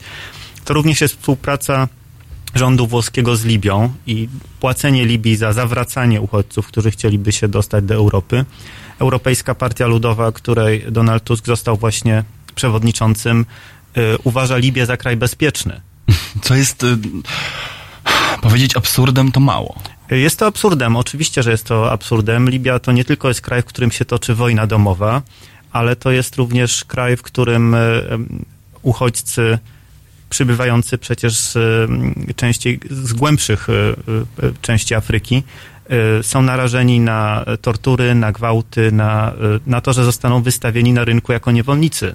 Normalne aukcje niewolników się odbywają w tej chwili w Libii. Więc e, to z całą pewnością nie jest bezpieczny kraj. E, I e, przyzwolenie na to, żeby ludzi zatrzymywać lub wręcz zawracać e, do Libii po to tylko, żeby odsunąć problem z naszego bezpośredniego pola widzenia, e, to jest moim zdaniem zbrodnia. To jest zbrodnia przeciw ludzkości. E, I e, cały sukces, w cudzysłowie, e, tej polityki uszczelniania granic zewnętrznych, to jest tak naprawdę sukces odsuwania problemu z naszego pola widzenia. Sukces w odwracaniu oczu. Sukces w udawaniu, że świat, który wiele państw europejskich, w tym Polska, w ostatnich dekadach destabilizowały, jest takim miejscem, gdzie można tych ludzi zostawić. Ale tego problemu wiesz doskonale, nawet przy użyciu masy zróżnicowanych środków odsunąć się w nieskończoność od nas nie da i ta Grecja, od której zaczęliśmy naszą dzisiejszą rozmowę jest tego doskonałym przykładem, bo w efekcie to, co obserwujemy, no to jest pewnego rodzaju psychologia, prawda? I przerzucanie problemów z centrum Europy na jej peryferia. Dotychczas tą sytuację humanitarną, czy ten kryzys humanitarny właściwie należałoby powiedzieć, miał pod swoim okiem lewicowy rząd Aleksisa Tsiprasa, który no, przy wielu turbulencjach, ale jakoś się w siodle przez ostatnie lata utrzymywał. Dzisiaj widzimy już chyba otwarcie, że ta polityka e, nie mogła trwać e, w nieskończoność i koniec końców, tak jak spychano kwestie troski nad uchodźcami i migrantami na Greków, tak też teraz gorliwie kwestie ich ostatecznego z Europy wyrzucenia, deportacji spycha się na Grecję. Czy tak? Na Grecję, na Włochy, na Hiszpanię, tak, na, na te kraje, które y, są najbliżej Afryki, najbliżej y, Bliskiego Wschodu, najbliżej tego źródła kryzysu uchodźczego, którym y, oczywiście jest y, wojna domowa w Syrii, jest terroryzm w Iraku. Od 2003 do 2017 roku Irak był y, dzięki wojnie z terroryzmem, w której Polska brała udział, y, najbardziej narażonym na terroryzm krajem na świecie. W tej chwili został y, wyprzedzony przez Afganistan, również kraj, w którym Polska razem ze Stanami Zjednoczonymi pomagała walczyć z terroryzmem. I także wojna w Syrii jest, zwłaszcza jej brutalność, jest w jakimś stopniu także odkrys- odpryskiem tej destabilizacji Bliskiego Wschodu, w którym braliśmy udział. To jest bardzo ważne, żeby o tym powiedzieć tutaj, w Polskim Radio. Mhm, absolutnie. E, Bo bardzo często się spotyka w debacie publicznej taką opinię, że my przecież nie wywołaliśmy tego kryzysu. Że, nie, że to nie jest nasza Polaków wina. Tymczasem to jest nasza Polaków wina. To jest wina rządu Leszka Millera, ale to jest także wina wszystkich partii parlamentarnych, które głosowały za wysłaniem wojsk do Iraku, czyli również Prawa i Sprawiedliwości i Platformy Obywatelskiej. Y, Właściwie całego establishmentu politycznego. Y, I my powinniśmy również wziąć odpowiedzialność także za skutki naszych działań. Ja nie mówię, że gdybyśmy nie byli winni, to nie powinniśmy być odpowiedzialni. Bo oczywiście, kiedy widzimy ludzi, którzy są narażeni na śmierć, na tortury, na prześladowania, e, na skutki e, suszy wywołanej kryzysem klimatycznym, ludzi rozpaczliwie szukających ratunku w Europie, to nie możemy się od nich odwracać, nawet gdybyśmy byli 200% niewinni. E, Ale mimo wszystko warto zaznaczyć, że nie jesteśmy tak niewinni jak e, nasi politycy, którzy już chyba zapomnieli, jak głosowali w sprawie wojny w Iraku, próbują nam e, to przedstawić. E, Wiesz, że mnie do tego dwa razy nie trzeba przekonywać, bo ja o tak zwanych więzieniach CIA, czyli katowniach CIA w Polsce e, pisałem obszernie. Y, Ja żywo się tym tematem tortur e, i polskiego współudziału w destabilizacji Bliskiego Wschodu e, interesowałem, ale żeby postawić tę sprawę trochę pod włos zatem, poprosiłbyś posłów klubu Lewicy, żeby teraz uderzyli się w piersi, żeby ym, odkupili winy SLD z roku 2005, żeby powołali komisję śledczą do spraw wyjaśnienia e, tajnych więzień CIA w Polsce i udziału Polski w destabilizacji Bliskiego Wschodu, bo to są wszystko radykalne postulaty, e, które możemy sobie komfortowo wygłosić tutaj we dwóch e, razem z naszymi słuchaczami i słuchaczkami, ale koniec końców ich adresatem powinni być chyba nasi sejmowi reprezentanci. Mam nadzieję, że będą podnosić te tematy w debatach sejmowych. Ja myślę, że nie tylko e, Lewica czy część klubu Lewicy ma powody, by się bić w piersi. E, Tak jak wspomniałem, cały establishment polityczny poza Ligą Polskich Rodzin i Samoobroną głosował za wojną w e, Iraku e, i cały establishment polityczny, w tym Platforma Obywatelska, która bardzo niemrawo prowadziła śledztwo w sprawie tajnych więzień i Prawo i Sprawiedliwość, którego prezydent odmówił tak Lech Kaczyński odmówił zwolnienia z tajemnicy państwowej kluczowych świadków, mają również mm, swój współudział w tuszowaniu tej sprawy. Y, Nie wiem, czy ona będzie wyjaśniona szybko i czy w tej kadencji jest na to szansa. Dla mnie w tej chwili priorytetem byłoby y, jednak przyjrzenie się temu, co można zrobić, aby pomóc tym ludziom, którzy utknęli w obozach w Grecji, y, w, we Włoszech, na Malcie. Jak moglibyśmy jako Europejczycy solidarnie podzielić się honorem związanym z tym, że ich przyjmiemy na naszym kontynencie. My do tego tematu e, z Adamem Ostolskim e, wrócimy za chwilę po piosence, ale skoro przy Bliskim Wschodzie jesteśmy i tym, co możemy zrobić, żeby nie odwracać oczu, e, to przypomnę o naszej haloradiowej zbiórce na wysłanie korespondenta do Kurdystanu, do Rożawy, Wiktora Batera, uznanego, doświadczonego dziennikarza, który mógłby, i mam nadzieję, że to się stanie, pojechać i relacjonować sytuację na bieżąco, na miejscu, na żywo dla słuchaczy i słuchaczek Haloradia, wypełniając tę lukę, której nie wypełnią ani media komercyjne, ani media tak zwane publiczne, e, które jeżeli w czymś są zgodne, to w tym, że sprawy zagraniczne nie interesują ich prawie wcale. Wiktorowi Baterowi w jego wyjeździe i nam, redakcji Halo Radio, w wysłaniu go do tego zapalnego regionu świata możecie pomóc za pomocą zbiórki na zrzutka.pl ukośnik Halo Radio. My za chwilę, kwadrans po 14 wracamy z Adamem Ostolskim. Zostawiamy was na chwilę, na te kilka minut z Milo i utworem Light.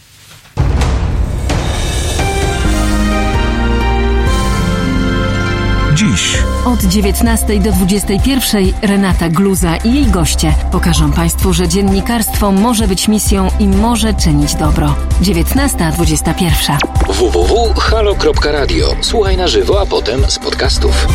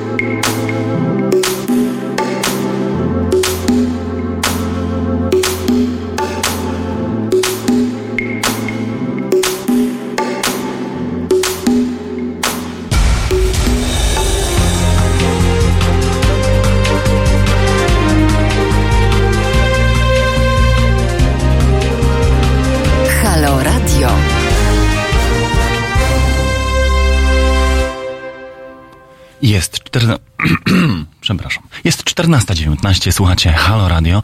Sobotniego popołudnia ze mną Jakubem Dymkiem i moim gościem Adamem Ostorskim. Dzień dobry raz jeszcze, cześć. Witam ponownie. Adamie, zacząłeś naszą rozmowę tak mocno, że ja nie wiem jak wyjść z tego, czy jak przejść na tematy cokolwiek gatunkowo lżejsze. I widzę też po głosach naszych słuchaczy i komentarzach, które spływają, że ten e, temat ewidentnie e, jakoś wymaga się, domaga się kontynuacji. Więc zostańmy jeszcze przez chwilę przy europejskiej pysze i tym, co europejscy przywódcy robią lub nie robią i jak widzą swoją globalną rolę. Y, I to naturalnie prowadzi nas do słów Emmanuela Macrona, który powiedział kilkanaście dni temu w głośnym wywiadzie dla The Economist, że NATO przeżywa stan śmierci klinicznej i że mm, jesteśmy w sytuacji, w której no właśnie co, musimy na nowo wymyśleć swoje miejsce w świecie? Na pewno wypowiedź Macrona y, związana jest z bardzo am, dużymi ambicjami Francji y, związanymi z rozwojem europejskiej polityki obronnej. W ostatnich latach w Unii Europejskiej uruchomiono kilka projektów integracyjnych y, w dziedzinie obronności y, i Francja wydaje się mieć nadzieję, że będzie to początek takiej realnej suwerenności strategicznej Europy w kwestii obronności. Niemcy jako drugi główny partner w dyskusji o kształcie Europy wolałyby widzieć w tej współpracy zapowiedź wzmocnienia europejskiego filara NATO. Natomiast e, warto, warto mówiąc o europejskiej polityce obronnej, której Francja oczywiście chce być liderem i to Francja nadawałaby w niej ton, bo Niemcy nie mają e, ani wielkiej armii, ani wielkiego doświadczenia w używaniu jej poza swoimi e, granicami. Tu Francja po ewentualnym wystąpieniu Wielkiej Brytanii z Unii Europejskiej będzie krajem o największym doświadczeniu militarnym. E, Warto widzieć, że to e, ta krytyka śmierci mózgowej, to trochę więcej niż śmierć kliniczna, śmierci mózgowej na to ona jednak ma podwójne ostrze, bo z jednej strony y, wydaje się być taką wypowiedzią antyamerykańską i wzywającą Europę do tego, żeby bardziej stanęła na własnych nogach, co uważam za dobry kierunek, z pewnymi zastrzeżeniami, o których może później będzie czas powiedzieć. Y, Ale też warto pamiętać, że NATO to nie równa się Stany Zjednoczone. NATO Patrząc na to z polskiej perspektywy, czy aby na pewno, E, NATO jest e, mm, sojuszem, który Stany Zjednoczone wykorzystują do realizacji swoich celów, ale który również je ogranicza. I to było widać także przy okazji e, wojny w Iraku, o której już mówiliśmy. To nie była operacja natowska, bo Stanom Zjednoczonym nie udało się wówczas przekonać swoich partnerów z NATO. Więc e, mm, to jest taka dwoistość e, w, to wpisana, która sprawia, że osoby, którym zależy na takim bardziej wielostronnym i negocjowanym ładzie międzynarodowym, zawsze powinny preferować NATO w stosunku do dwustronnej współpracy poszczególnych krajów ze Stanami Zjednoczonymi. Polska oczywiście jest e, przykładem kraju, który pod obecnym rządem e, przedkłada współpracę dwustronną z Ameryką, ze Stanami Zjednoczonymi, nad współpracę wielostronną w ramach Sojuszu Północnoatlantyckiego. To może wydawać się niuansem, ale to długofalowo naprawdę robi y, różnicę. to zostańmy chwilę przy tym e, i ja pozwolę, że strywializujemy jeszcze ten wątek. Zgodziłbyś się ze stwierdzeniem, że Polska po prostu postawiła w relacjach międzynarodowych wszystko na jedną kartę i jest to karta transatlantycka? E, Tak, można powiedzieć nawet jeszcze bardziej brutalnie, że po- Polska wkłada wszystkie jajka do jednego koszyczka. E, Lekceważąc, e, czy odchodząc od takiej doktryny polityki zagranicznej, którą najlepiej chyba wyrażał Bronisław Geremek, ale która jednak była, e, przyświecała bardzo wielu ministrom spraw zagranicznych, czyli żeby e, naszą obecność w Europie, współpracę z europejskimi sojusznikami i naszą współpracę ze Stanami Zjednoczonymi równoważyć, żeby żadna z nich e, nie była ważniejsza od tej drugiej. Ja nie chcę mówić, że to jest idealna doktryna polityki zagranicznej e, dla Polski, ale na pewno jest bardziej racjonalna niż wkładanie wszystkich jajek do jednego koszyczka, co obecny rząd staje się robić. A to ignorowanie europejskich partnerów, czy niezdolność lub brak woli do współpracy z nimi w kontekście wypowiedzi Macrona ma Twoim zdaniem jakiś głębszy sens, czy jest tylko taką formułą obrażania się, strzelania fochów i pokazywania całej reszcie Europy zgodnie z doktryną wstawania z kolan, gdzie ich miejsce? Przyznam, że jestem zdezorientowany, bo e, A ciebie nie jest łatwo zdezo- zdezorientować. Ja, Jarosław Kaczyński ma na swoim koncie takie wypowiedzi, w których popierał w ogóle pomysł utworzenia europejskiej armii, co jest e, e, celem bardzo ambitnym i wskazywałoby na gotowość bardzo daleko posuniętej integracji w tym e, obszarze.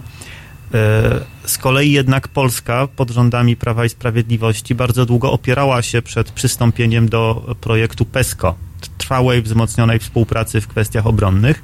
W końcu przystąpiła w tym projekcie PESCO, e, który jest najbardziej ambitnym projektem współpracy wojskowej w Europie. W tej chwili uczestniczy 25 e, państw członkowskich, e, czyli wszystkie poza Wielką Brytanią, e, Danią i Maltą. I Polska również. Mm, Czy ten pomysł w ogóle, żeby pozostawić relacje transatlantyckie w rękach Andrzeja Dudy, a europejski pion decyzji przenieść do kancelarii premiera i zintegrować jakby z alejami ujazdowskimi e, politykę europejską na kolejne lata, wydaje ci się być rozsądny? Samo w sobie to jest rozsądne, bo warto pamiętać, że polityka europejska, a zwłaszcza koordynacja polityki europejskiej, to nie jest element polityki zagranicznej. Tak. E, To jest element polityki wewnętrznej i e, to rozwiązanie, które przeforsował minister Radosław Sikorski, żeby koordynację polityki europejskiej przenieść z UKIE, rozwiązanego przez rząd Platformy Obywatelskiej Urzędu Komitetu Integracji Europejskiej do Ministerstwa Spraw Zagranicznych, był chybiony, dlatego że koordynacja polityki europejskiej oznacza, że musimy pilnować e, tego, czy to, jak rozumiemy polski interes, zgadza się z tym, jak Unia Europejska będzie chciała regulować rolnictwo, rybołówstwo, współpracę podatkową, prawa autorskie, mnóstwo różnych rzeczy, które jednakowoż nie są pierwszym punktem zainteresowania polityki zagranicznej. W większości państw europejskich, jeśli nie ma odrębnego urzędu koordynującego poli- politykę e, europejską, to zajmują się tym Ministerstwa Gospodarki albo e, Finansów. Więc e, to, że w nowym rządzie będzie e, Ministerstwo do Spraw Europejskich wyodrębnione, e, osobne od Ministerstwa Spraw Zagranicznych, to jest e, dobra decyzja. Natomiast ja ciągle nie widzę tutaj gotowości, żeby naszych europejskich partnerów i w tym wymiarze, w jakim to jest nasza polityka wewnętrzna, i w tym wymiarze, w jakim to jest element polityki zagranicznej, traktować równie poważnie jak naszych e, partnerów e, amerykańskich. I to jest oczywiście mm, strategiczny błąd. To było widać przy okazji rocznicy wybuchu II wojny światowej. Kto naprawdę poważnie traktuje Polskę, komu naprawdę zależy na tym, żeby z Polską mieć dobre relacje, No okazało kto się, że to są Niemcy. Hmm. Okazało się, że Niemcy odeszły od własnego protokołu dyplomatycznego i przysłały jednocześnie prezydenta i kanclerz na e, obchody e, tej rocznicy. E, Co e, jednak Angela Merkel jest osobą, która wciąż trzęsie Europą. To, że ona przyjechała na obchody, w których przemawiał prezydent Niemiec, a ona siedziała i przysłuchiwała się jego przemówieniu, to naprawdę był gest wielkiej pokory i wielkiego zaangażowania w to, żeby relacje z Polską e, poprawić. Ja takie działania po stronie rządu niemieckiego od wielu lat widzę, także jest dążenie do tego, wyciąganie ręki, e, zapraszanie.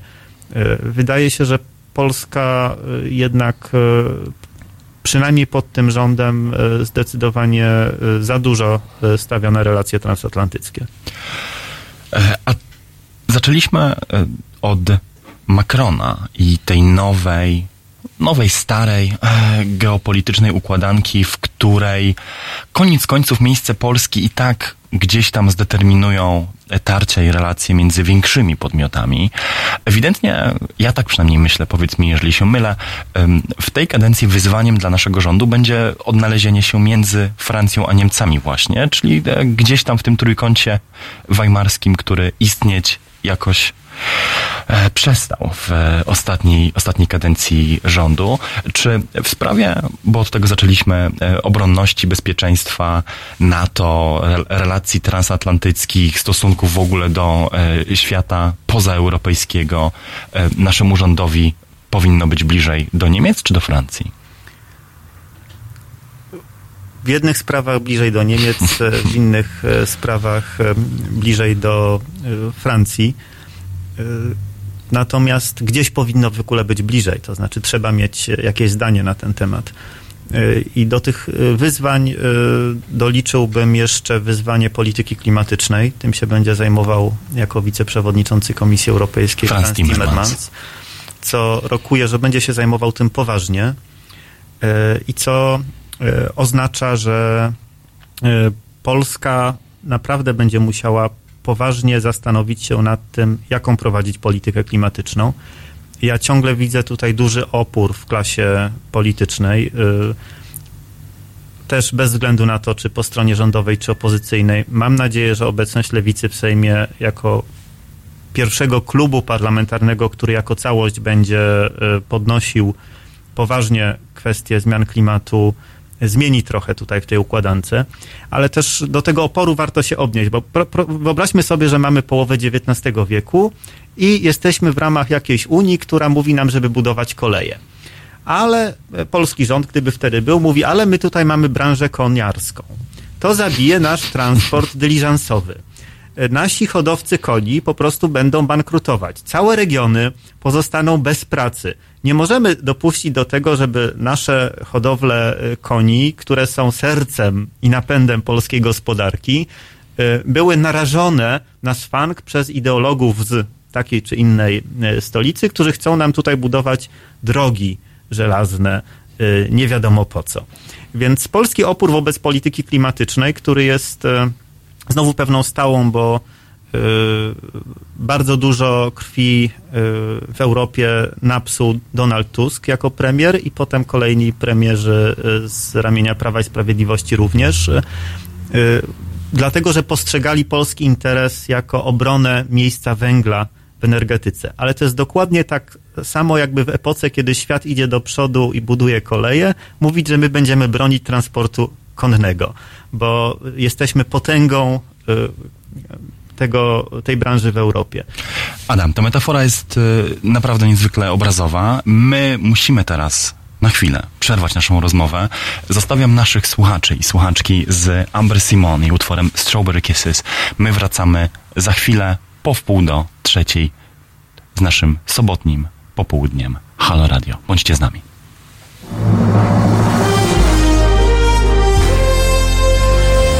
We wtorek O poranku między siódmą a dziesiątą prawdziwy człowiek orkiestra Tomek Konca. Obudzi nawet umarłych. Siódma, dziesiąta. www.halo.radio. Słuchaj na żywo, a potem z podcastów.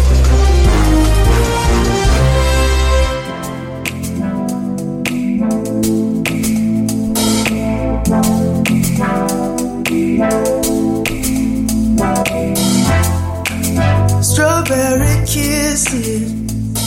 I never knew it tastes so sweet. Talking my language, but secrets we should probably keep. Oh, flashbacks of us been flooding my mind. We don't even talk about it. More than acquainted, but I'll stay quiet keep it that way.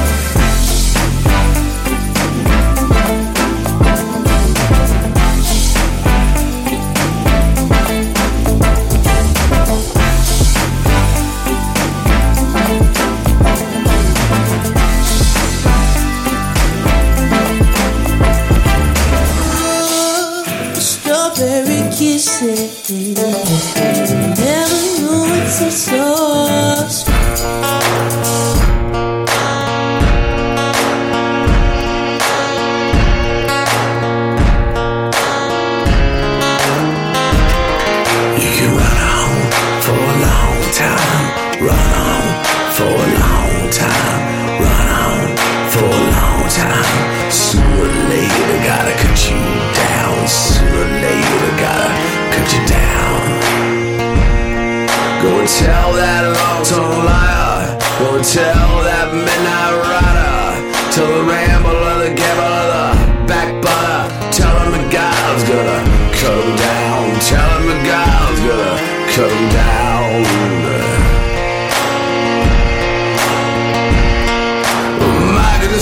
I've been telling you the news. My head's been wet with midnight dew. I've been down on bended knee, talking to the man from Galilee. Spoke to me in this voice so sweet. I thought the earth is full of angels' feet. He called my name and my heart stood still. When he said, John, go do my will. Go tell that long-tongued liar. Go and tell that midnight rider. Tell the rambler,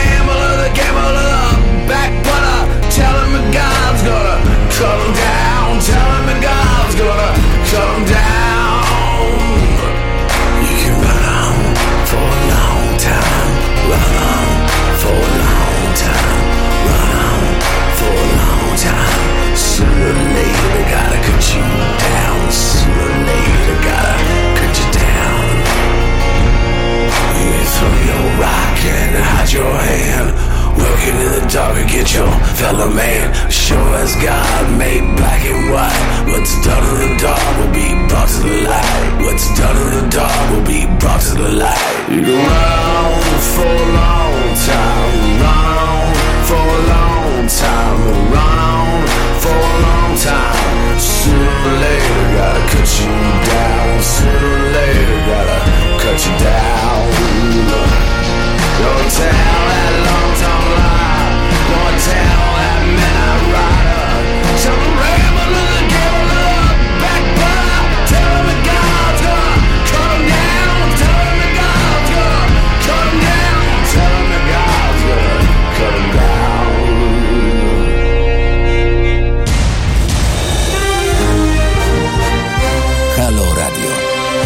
Pierwsze radio z wizją.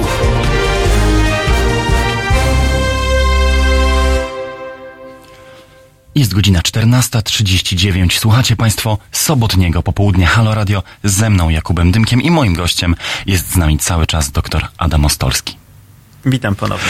Po Witam cię, trzeci. witam cię po raz trzeci, e, Adamie. To jest taka formuła, że witamy się e, w każdym segmencie. To bardzo miło, kłaniam się również słuchaczom. Adam, rozmawialiśmy poprzednio o relacjach Europy z peryferiami, z europejskim zewnętrzem, tak to nieelegancko ujmijmy. E, Więc e, musimy wspomnieć o beczce prochu, jaką są Bałkany i o tym, co o ewentualnym rozszerzeniu Europy na wschód i południe mówi się w europejskich stolicach, bo to jest coś, czym my się e, rzeczywiście w Polsce nie zajmujemy, dlatego że jesteśmy chyba zadowoleni z faktu, że jesteśmy w Unii, rozszerzenie nam się udało, uważamy siebie już chyba nawet nie za nowego członka, tylko po prostu za pełnoprawnego członka wspólnoty europejskiej. W związku z tym jakoś tak e, niestety wyszło, że mało mówimy o tym, jakie są aspiracje e, tych krajów, które są w pozycji, w jakiej i my byliśmy 15 lat temu, czyli chcą do Unii Europejskiej dołączyć. Nie jestem pewien, czy metafora beczki prochu jeszcze się do Bałkanów stosuje. Przynajmniej mam nadzieję, że się już nie stosuje.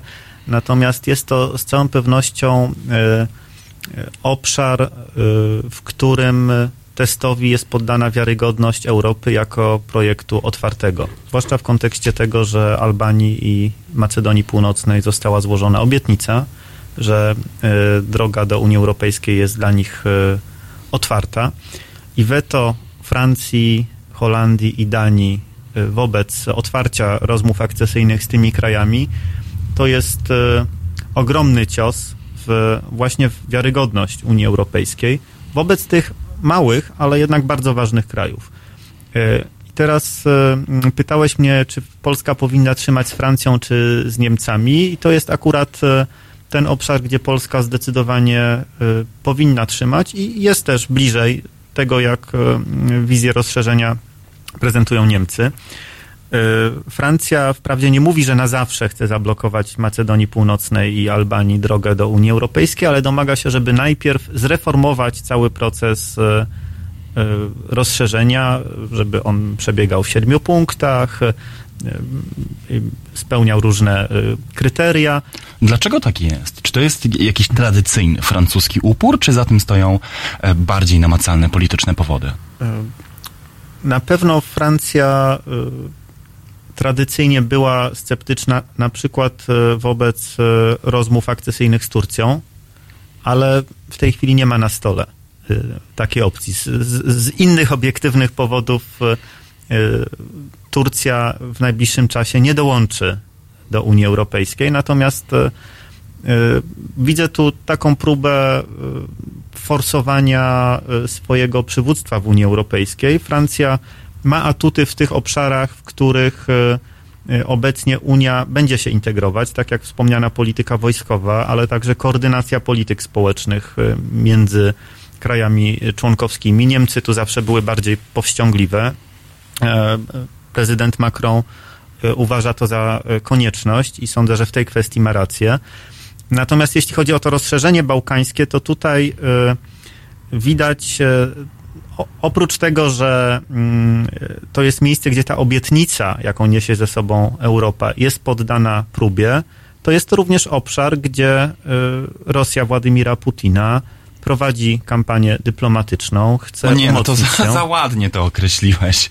E, uprzedziłeś moje pytanie, bo e, jeżeli ktoś z Państwa nie śledził wiadomości europejskich w ostatnich e, dniach, to mógł przegapić tę wiadomość, ale w Serbii ujawniono e, takie filmowe, e, jak żywcem wyjęte z 90sowych filmów szpiegowskich przekazanie łapówki e, przez, jak się okazuje, oficera Gieru jednemu z urzędników na parkingu nocą w reklamówce, w siatce pełnej, pełnej zwitków Skąd banknotów. znamy te obrazki?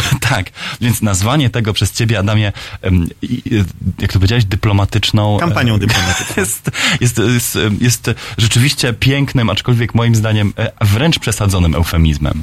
Tak, Rosja y, prowadzi intensywną kampanię y, zjednywania sobie państw e, bałkańskich, tych, które nie są jeszcze członkami Unii Europejskiej, zaprasza je do Unii Euroazjatyckiej y, i z pewnością próbuje zbudować tutaj swoją strefę wpływów, co byłoby również groźne dla Europy, niezależnie od tego, że najgroźniejsze w tej sytuacji jest e, niedotrzymanie własnej obietnicy. I nie mówię tylko w sensie obietnicy, że ktoś komuś coś obiecał, chociaż to też jest faktem w tej sytuacji, ale takiej obietnicy przez duże O, jaką jest Europa, jako otwarty projekt dla wszystkich państw e, e, kontynentu spełniających e, pewne warunki wyznaczone do, do członkostwa. I to jest też bardzo ciekawe. VoteWatch y, zrobił analizę głosowań w Europarlamencie tej nowej już kadencji dotyczących rozszerzenia i wyszło tu parę ciekawych rzeczy.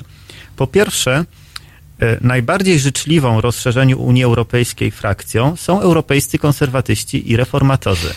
Ze wszystkich frakcji y, zasiadających y, w Czyli, parlamencie. Powiedzmy dla jasności, to jest ta konserwatywna, prawicowa e, frakcja, w której znajduje się, w której ma swoich reprezentantów Prawo i Sprawiedliwość. Tak, oraz brytyjscy torysi. Czyli niedługo będzie to samo Prawo i Sprawiedliwość. E, Natomiast e, jak się spojrzy na głosowania delegacji narodowych, to, to okazuje się, że największymi zwolennikami rozszerzenia Unii Europejskiej są europosłowie z Polski. Bez względu na to, w jakiej frakcji zasiadają, czy są hadekami, czy socjalistami, czy, e, czy zasiadają w tej frakcji konserwatywnej. E, I to też jest e, bardzo ciekawe, bo to oczywiście wiąże się z tym zrozumieniem tego, że otwartość Unii Europejskiej na nowych członków jest warunkiem e, tego, żeby powstrzymywać imperialne e, zapędy Władimira Władimirowicza e, Putina na naszych rubieżach. Ale też ja chciałbym przynajmniej o tym jako Polak myśleć, że być może przynajmniej tę jedną lekcję nasi politycy z różnych partii odrobili, że tak jak Unia Europejska była otwarta na nas te dwadzieścia kilka lat temu, kiedy po raz pierwszy zaczęliśmy mówić o e, perspektywie stowarzyszenia, potem członkostwa, tak samo powinna być e, otwarta wciąż na e, inne kraje. Jeśli to jest złudzenie, to proszę mnie z niego nie budzić. Jest godzina 14.47. My się nie żegnamy jeszcze z Adamem Ostolskim. Wrócimy do Państwa za chwilę. Jeżeli natomiast ktoś przegapił tę lub poprzednią część dzisiejszej audycji, to proszę się nie martwić. Halo Radio jest dostępne na podcastach. Moja i wszystkie inne, zarówno weekendowe, jak i tygodniowe audycje Halo Radio możecie złapać w Spotify, Apple Podcasts, Google Podcasts i na każdej aplikacji, z której korzystacie, żeby podcastów słuchać. Moja audycja przez to, że ma pecha i szczęście być w sobotnie popołudnie jest do złapania zazwyczaj od poniedziałkowego poranka. A ja zostawiam was z utworem, którego pojawienie się w naszej ramówce bardzo mnie cieszy, bo kocham Banks. Begging for Fred, brytyjskiej wokalistki R&B Banks.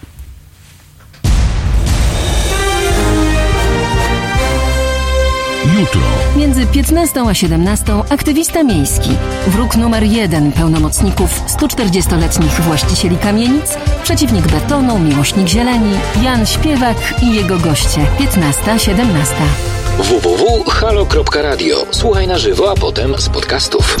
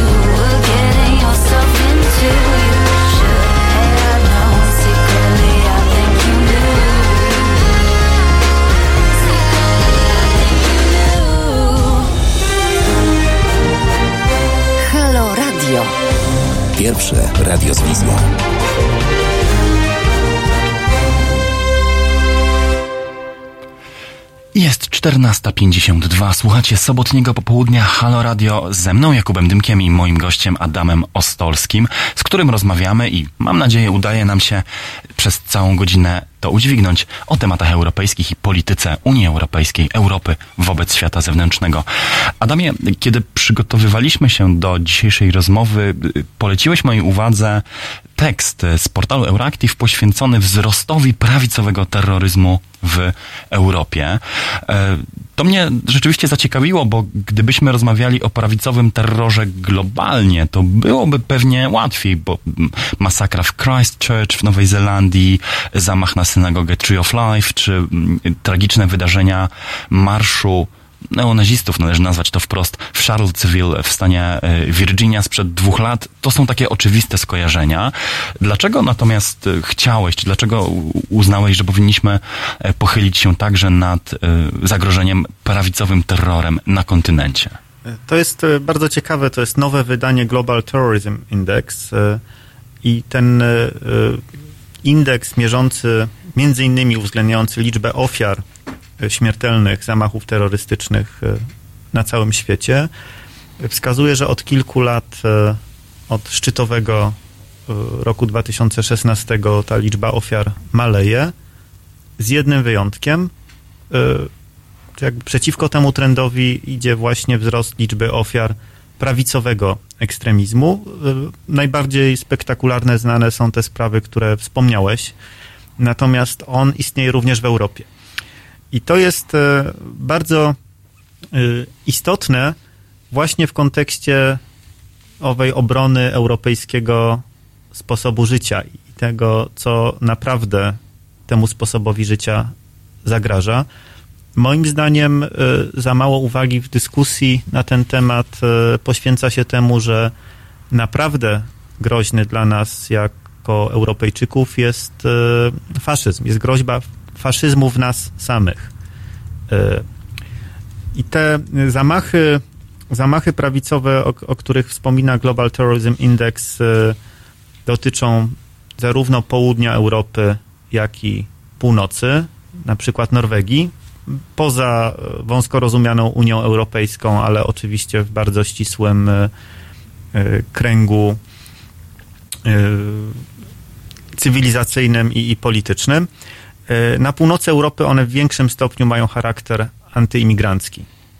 I to jest naprawdę zagrożenie dla naszych społeczeństw, to, że nie utrzymamy takiej zdolności współistnienia w jednym domu e,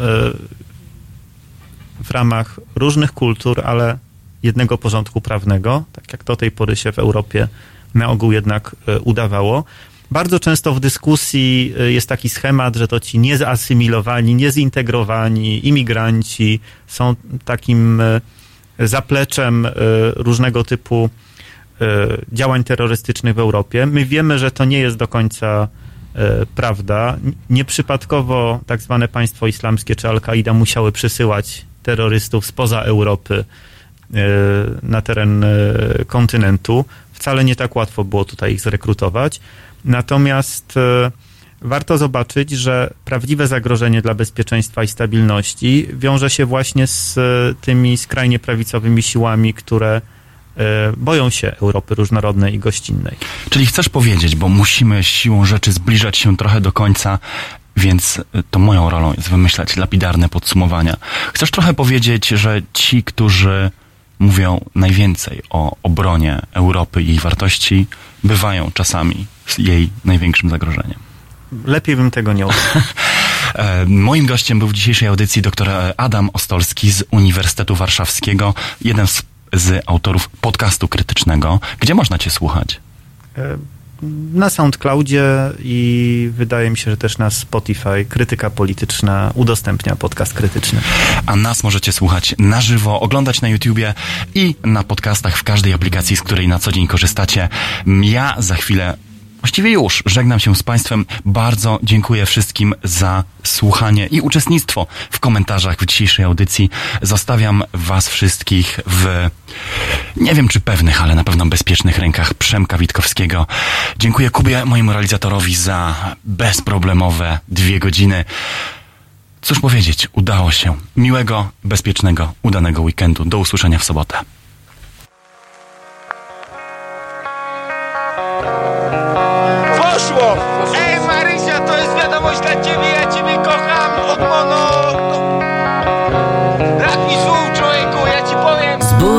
Dom, będziesz miała schron Taki szałas na hałas.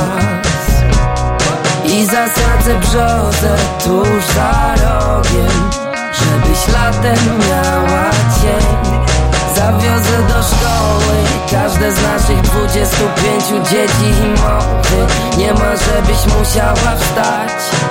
Nie będę palił i nie będę pił. Nie będę oglądał zakazanych rzeczy nocą na TV Kolacja u twojego taty i bati bati nic. Jeśli chcesz dla ciebie mogę tak żyć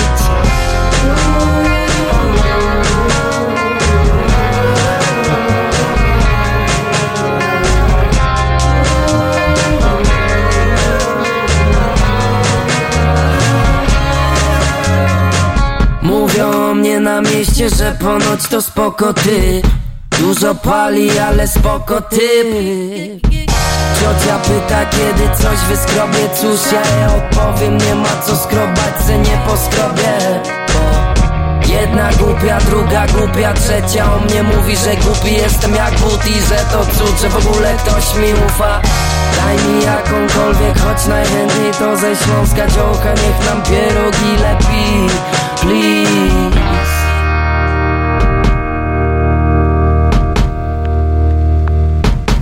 Zbuduję ci dom, będziesz miała schron Taki szałas na hałas